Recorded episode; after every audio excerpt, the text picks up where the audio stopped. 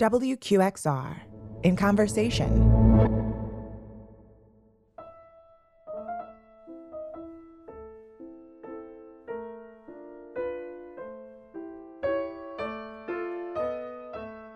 Harriet Stubbs is an English pianist and a personality with a capital P who spends most of her year living in New York's Lower East Side, but relocated back to London to be closer to her family and her instruments during the lockdown. Since being back home, she started a series of nightly concerts from her West London flat that have attracted a regular audience who gather outside her window to hear her play everything from Bach, Bowie, to the Beatles. Harriet is one of a few young musicians that I run into in New York from time to time. We've become friends. We love to talk our heads off when we're here in the city, but separated by an ocean, well, we can still talk, especially with her flat being outfitted now with pro recording equipment and a great piano. So we spoke about social distancing concerts, working on her debut album, Heaven and Hell, and the role of the piano in the classical and classic rock genres. I'm Paul Cavalconte, and this is WQXR Classical New York in conversation with concert pianist Harriet Stubbs. Welcome. Thank you. Lovely to be here. I say concert pianist because you would imagine that a concert hall and cheering crowds would greet you in a performance situation, but you, like so many people in the world, have been in the lockdown mode for the last couple of months. But you've found a great way of innovating your practice time into something that the community can share. You've actually opened your window and your musical heart, and people have responded by gathering outside and listening to you play every single day. Yeah, it's been absolutely amazing. And it started by sort of noticing that people tend to listen when I practice, and I know that from when I come back over the summer and you know prepare rep for kind of the September October season. And I thought, well, as that happens, and there's nowhere to go outside, what if? And the weather was stunning for May. It was a May that we've never seen. You know, it was so beautiful the weather the entire month, and so I thought, what if it happens at the same time every day? And that started to attract people. And then I just thought, well, I might as well advertise that I'm doing it every day. And every single day, I open the window and there's a crowd waiting. It's just unbelievable. So they've learned. Now, you told me that you're actually coming up on your 50th performance. So that would work out to something like two months and change of doing yes. this every day. Yeah. Wow. But you've been doing this all of your life. Tell me a little bit about the Harriet Stubbs backstory. I started playing when I was three, and I started performing when I was four. Uh, and then I went to Guildhall uh, when I was five and was full scholarship. And I went to my first really influential teacher, Jimmy Gibb, um, who's the youngest ever to play the proms, and uh, he was professor emeritus at Guildhall. And he said he didn't take children, but he took me. And uh, then started doing concerto performances when I was seven and touring and doing kind of 60 concerts a year from there and solo recitals. And then was in the Harry Potter movies. Uh, I was a teenager, continued touring, did my undergrad in London, and then moved to New York uh, to do my master's, stayed on and kind of created what I wanted to be placing classical in a new space. I wanted to do something not just because I love music, but something with classical music that was going to give it to people that wouldn't normally listen to it. And that's what I've tried to make my career about. And that led to an interesting album project that goes back a couple of years uh, Heaven and Hell The Doors of Perception, a meeting of Blake poetry, some of the usual and not so usual classical subjects, and a little bit of the 60s psychedelic world, including a cameo appearance by one of the iconic personalities of that time, and production by a guy who has turned the knobs on Grammy award winning pop records. So tell me about how that album project came together and seems to be the nexus of your whole uh, concept here. Yes. So I met Russ uh, in a deli. I met him in Barney Russ Greengrass. Titelman. Russ Titelman. Yes. Uh, Grammy Award winning producer of James Taylor, George Harrison, Steve Winwood, Rickie Lee Jones, and others. Yes. And we became friends and we met up for milkshakes and talked about what we'd both our musical experiences and he had the most incredible stories and um, we wanted to work together, but we didn't know how we would do something that brought both of our musical worlds together. And then the concept of this album came together through my love of Blake. I thought, well, what about placing classical with Blake in a rock and roll setting, placing the idea that it was a 3D vision of literature, classical music, and, and rock and roll? And how would we do that? How would we project that vision? Um, and so the idea of having someone reading the Blake and curating Blake to set up the narrative of going through the doors perception, which was Blakean and then later taken up by Aldous Huxley and the Doors. Uh, and we decided on Marianne Faithfull, who did an incredible job and reads it over John Adams' Phrygian Gates. And Marianne, interestingly, is someone who came through and survived COVID during this time that we've all been in downtime. She caught it, but she got past it. She's one of the iconic figures of 60s uh, pop and rock and roll, and it must have been wonderful to uh, to know that that she's put her blessing on this ambitious project, both intellectually and in terms of execution. Let's go to the execution part and how and what you assembled to be the classical pieces that help tell this story. Tell me specifically what you play on uh, Heaven and Hell: The Doors of Perception. Yeah, so it opens with John Adams's Phrygian Gates, um, which provides texture and direction whilst also leaving a platform for the human voice. And it grows with the text. So it seemed like the, an appropriate way. And um, John Adams agreed to us using a segment of Phrygian Gates, actually a much longer piece, in order to set it up specifically for this album um, and to go around the text. And so it goes the idea is it goes from innocence to experience to a Blakean idea of higher innocence. And so we go on a journey through to um, Bach, Busoni, Chaconne, um, through Mozart, Shostakovich, Prokofiev, ending in sort of Scriabin and Ligeti as we come out the other side. That's quite a journey. And uh, the poetry of Blake paces almost it, it, like programmatic titles would identify a long form piece of orchestral music. Uh, you have created this little uh, miniature uh, recital that is uh, connected in each of its steps and the progression of music to Blake building and building from poem to poem, and the two run a sort of a parallel course then. Yes, and the relationship between the keys as well. So as you go into hell, you go into D minor, which is traditionally associated with death. Um, and we go to E major and the Scriabin, which is traditionally associated with heaven. And so um, the relationships between them are, are quite carefully strung together. Wow, that's quite a quite a project, and it sounds a little heady for out the window. Uh, are you knocking them dead with uh, military polonaise and Turkish rondo and the minute waltz in a minute and a half, or are you doing this heavy duty stuff? No, I'm doing heavy duty stuff, and I'm doing popular stuff as well. Classical and pop that have merged before, like like things that are based on classical themes. Yes. So I will usually start with something hugely classical and virtuosic, like the Bach Busoni Chaconne or Chopin Etude or uh, Scriabin Sonata or um, Percy Grainger's solo arrangement of the Grieg Piano Concerto. Um, and then that sets everybody up hearing classical and ready for classical, but also understanding that it could kind of go anywhere from there. And then we'll take Brahms or Beethoven Pathetique variations or something like that, um, followed by Beatles Blackbird or something of that variety, and then come out with Bowie or whatever. And so no one really knows where it's going, but everybody's understood the relationship and they've been they've been forced to listen to intense classical without even knowing it was happening. And then they're already there and their ears are set up for it. And wherever you go, kind of, you know. So, how many pieces will you play in a given daily recital? Usually five. That's that's quite a set, and and it holds this crowd. They stand outside of your window. Well, actually, now we can see this on YouTube, right? Have videos been put together of? of... Yes, Hammersmith and Fulham Council um, came to do a piece and that's been picked up by uh, BBC and My London News and Trinity Mirror Group. So um, it's in quite a few places, and audience members tag and do videos all the time as well. So they're on YouTube just from people that have filmed it themselves.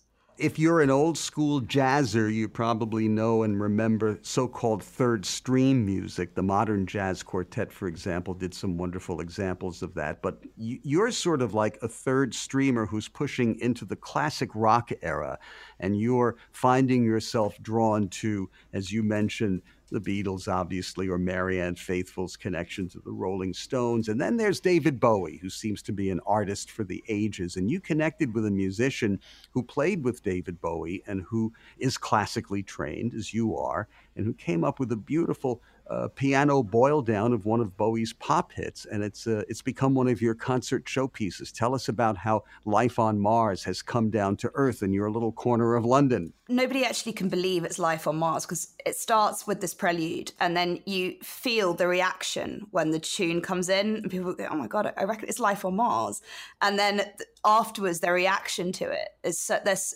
everybody recognizes David Bowie, you know.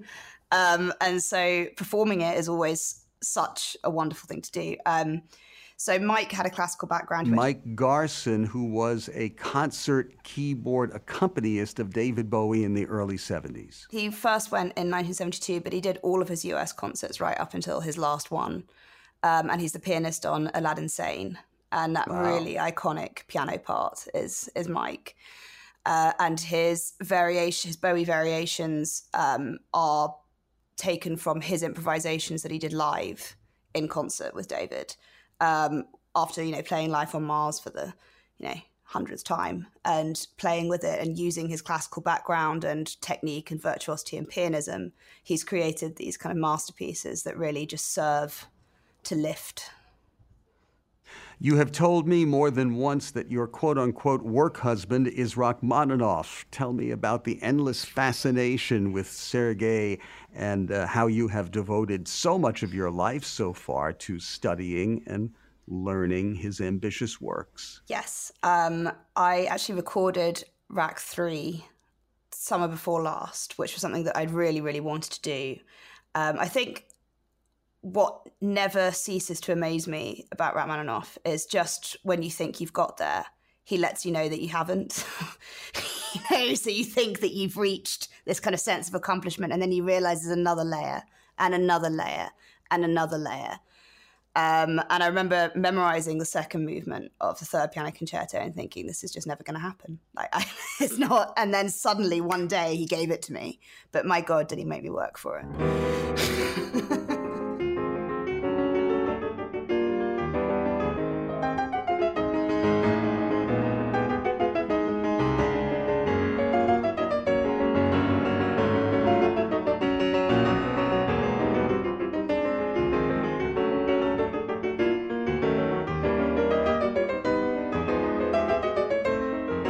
So the layering in Rachmaninoff is uh, is the key to it all. Yes, the long lines over just scrunchiest harmony and um, most virtuosic, fun music that just takes you into worlds beyond imagination, I think. Well, it's interesting. He's a particular inspiration as a guy who, whether it was, you know, literally, physically, or emotionally, in a kind of a lockdown for a period of time and battling his own demons. Uh, the triumph of coming out of that is the music that you're describing in his life story, right? Yeah, absolutely, absolutely. And so you can you um, after the the second piano concerto, um, there was a gap until the third as he kind of rediscovered what he was going to do next. And the second is very famous. You know, all of its lines are used in various films. And and then the third is this just step further, which to me is perfection and one of my favorite things on earth. And it starts with such a simple simple melody. And that second uh, piano concerto includes the melody that became a pop song uh, by Eric Carmen, All by Myself, which is one of your out the window showstoppers, I it understand, is. in your repertoire. it is. So you catch people's ears who come by with these t- tunes that they've heard on the radio, and then you sneak a little bit of un- unadulterated classical in there to show them who's boss. Yeah. and I think that, that they, I, you know, I'll tell the story, I say, oh, all by myself, you know what's the relationship? Say, oh, well, actually, it was Rachmaninoff. Like, really? And you know, I love, I love the reaction to that. It's so fun. well, now you know this can't go on forever for all of us. Uh, here I am speaking to you from my home studio. You're in your London flat, which is in what corner of uh, London town again? It's between West Kensington and Barons Court. It's right. It's a wonderful place for, for foot traffic, so to speak. People coming by, hearing you out the window. But it, but again, this can't go on forever. So when you do return to concert performing, or when you go back into the recording studio, what from this experience do you think you'll be taking with you creatively or practically? Definitely the importance of a grassroots movement in terms of building um, a true relationship with an audience. Um, the people that come back every day come back for something specific and have a story and have a reason why they came. And that's really powerful.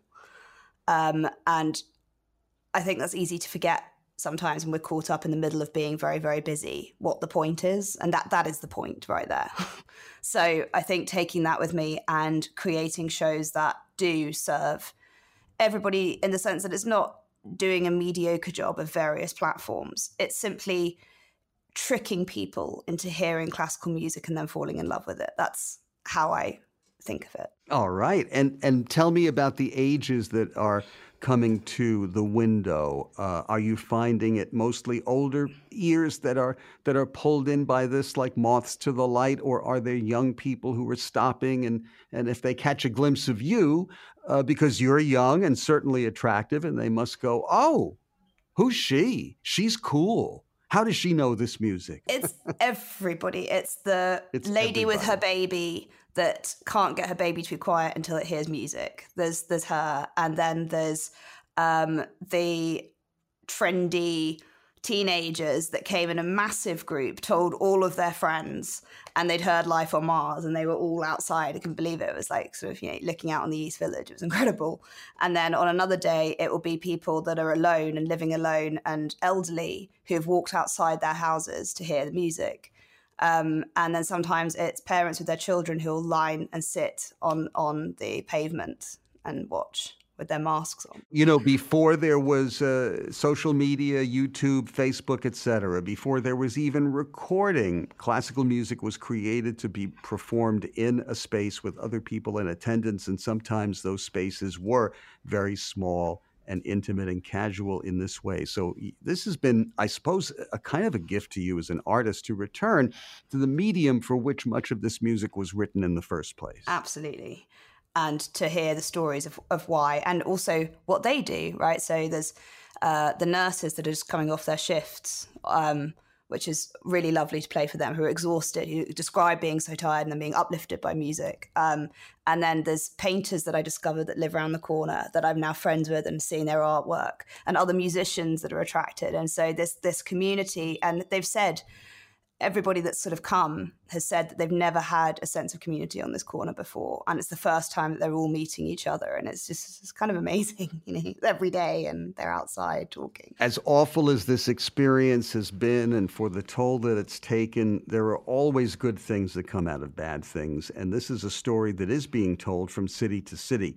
In New York City WQXR broadcasts from a studio in Soho. We have the renowned Jerome L. Green performance space, which unfortunately had to be boarded up because of looting and, and, a difficult situation in New York in, in recent weeks. And what's happened, not only for our boarded up storefront, so to speak, but other storefronts all through New York, Soho, is that artists have come out and they're starting to.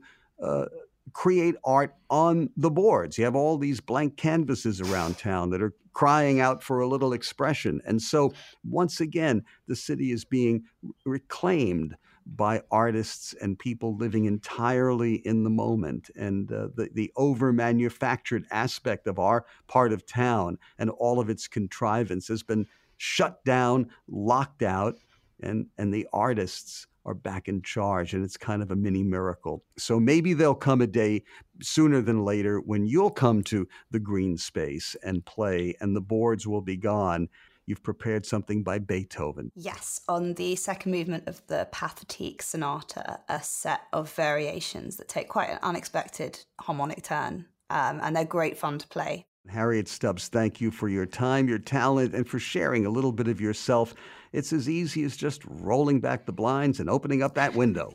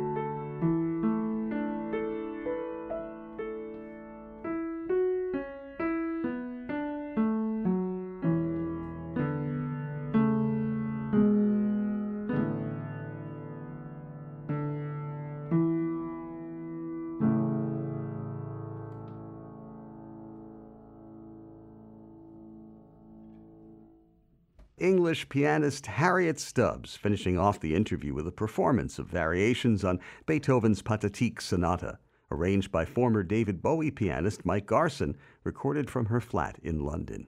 This interview was produced by me, Paul Cavalconte, with Rosa Golan and Luca Vasic. The executive producer was Lucas Krohn Grimberg, and the technical producer was George Wellington. In Conversation from Classical New York, WQXR.